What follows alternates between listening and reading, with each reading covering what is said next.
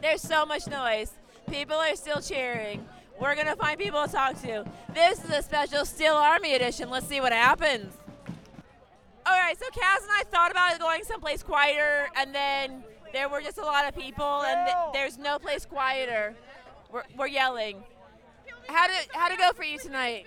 Uh, I think we did well. I think a lot of calls didn't go our way that absolutely should have. I think it was a horrible display of refereeing, but we still managed to make it through and score enough goals. What three goals to uh, ultimately win? It's it's been a hot minute since we got to say the referees were were awful. It was it was just absolutely dreadful. Yeah. It, it just yeah. At least one PK was because they they fell over the ball. Yes, it was. Yeah, no, they, and he didn't have a clear view of it. It was just there was there there were very few moments that I felt like he got the call right. All right, so we won, and that's great. How do you feel about the baby bulls? Um, I think it's going to be tough. Um, I mean, they were losing to Hartford today bef- until until Hartford got two red cards. Yeah. But um, I, I mean, I think that we have a good chance, but it's going to be tough. We're going to need our full starting eleven. Guys, put in a starting eleven. Thanks for being on the show. Thanks. Seth, go wild on me.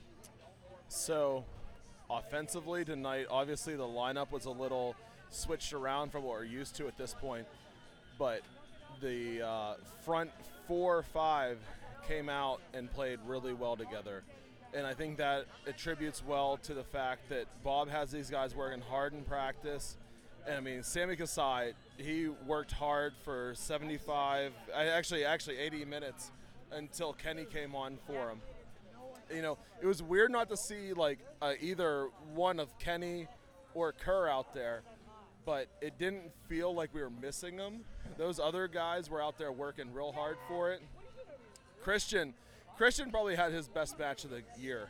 I'm gonna say that, uh, not not only because of the goal. He he was a solid number nine for us tonight, and I think if we can build off of that with him, I'll be interesting to see what the top two pairing is Wednesday night because obviously Nico played a full 90 tonight.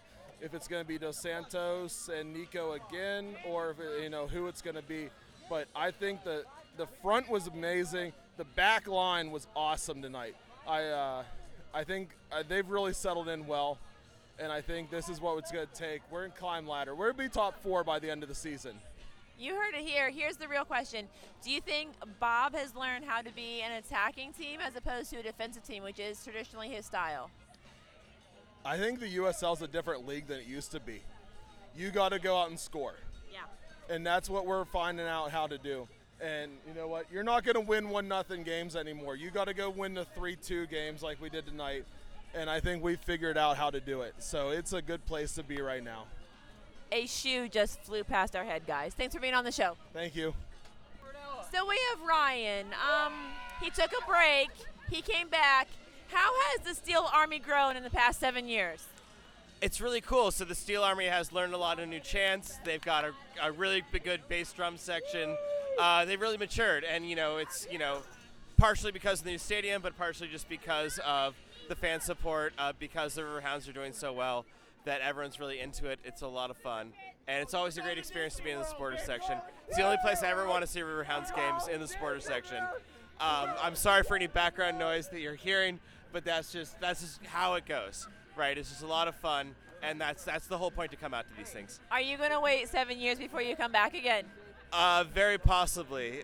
Oh, wow. Okay. You know what? We're done with you. Thanks for being on the show. Thank you. Um, Nathan is officially been in his third Riverhounds game, and he swears that he can educate me on everything. So, Nathan, tell, tell me how it was. The Riverhounds looked really good on the wings tonight. Uh, Ryan James was really doing a good job on the left wing, um, but they were really doing well in the middle too. Um, they were making sure that they were getting it out to the wings, but getting it back to the middle really well too.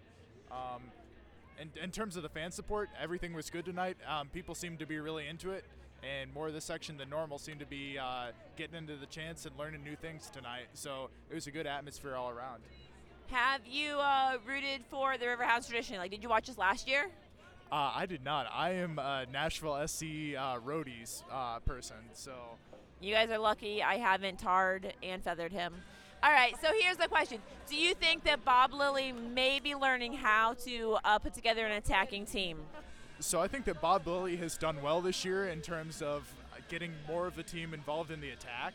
Um, a lot more than the games last year that I was able to watch. Um, I think that Pittsburgh is looking really dangerous, and as someone that's only one game ahead in the standings, I'm a little bit nervous, but I'm doing my best as a newfound Riverhounds fan. So, As you should be, sir.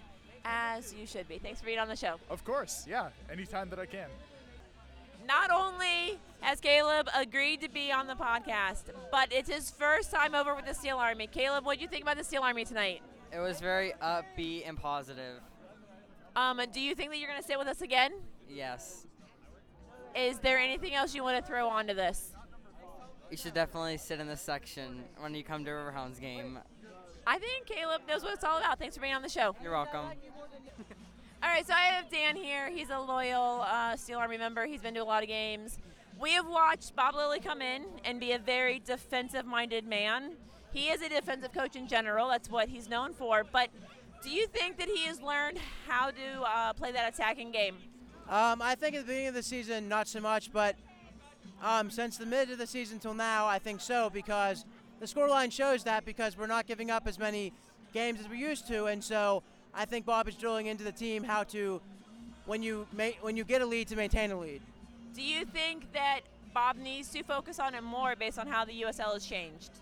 Um, I think so. The USL is definitely a much better league than it used to be, and it's a lot stronger than when he first started. And so, I think that defense is a good thing to focus on, uh, and we need to focus a little more on offense too, because if you have more goals, then you can afford to lose more goals, if that makes sense. This is all very logical to me. Thanks for being on the show. You're welcome. We're beneath the speaker, but I have one stranger danger. Bo, what did you think about the atmosphere tonight? Oh, the atmosphere was amazing tonight. The crowd was into it. It was great play. It was amazing. What was your favorite part of the entire night? Ah, Mertzy on the assist early on in the game. Uh, probably that third goal that put us up. Uh, end of the night, 3-2 victory. We'll take it. We will definitely take it. Thanks for being on the show. Oh, thank you so much.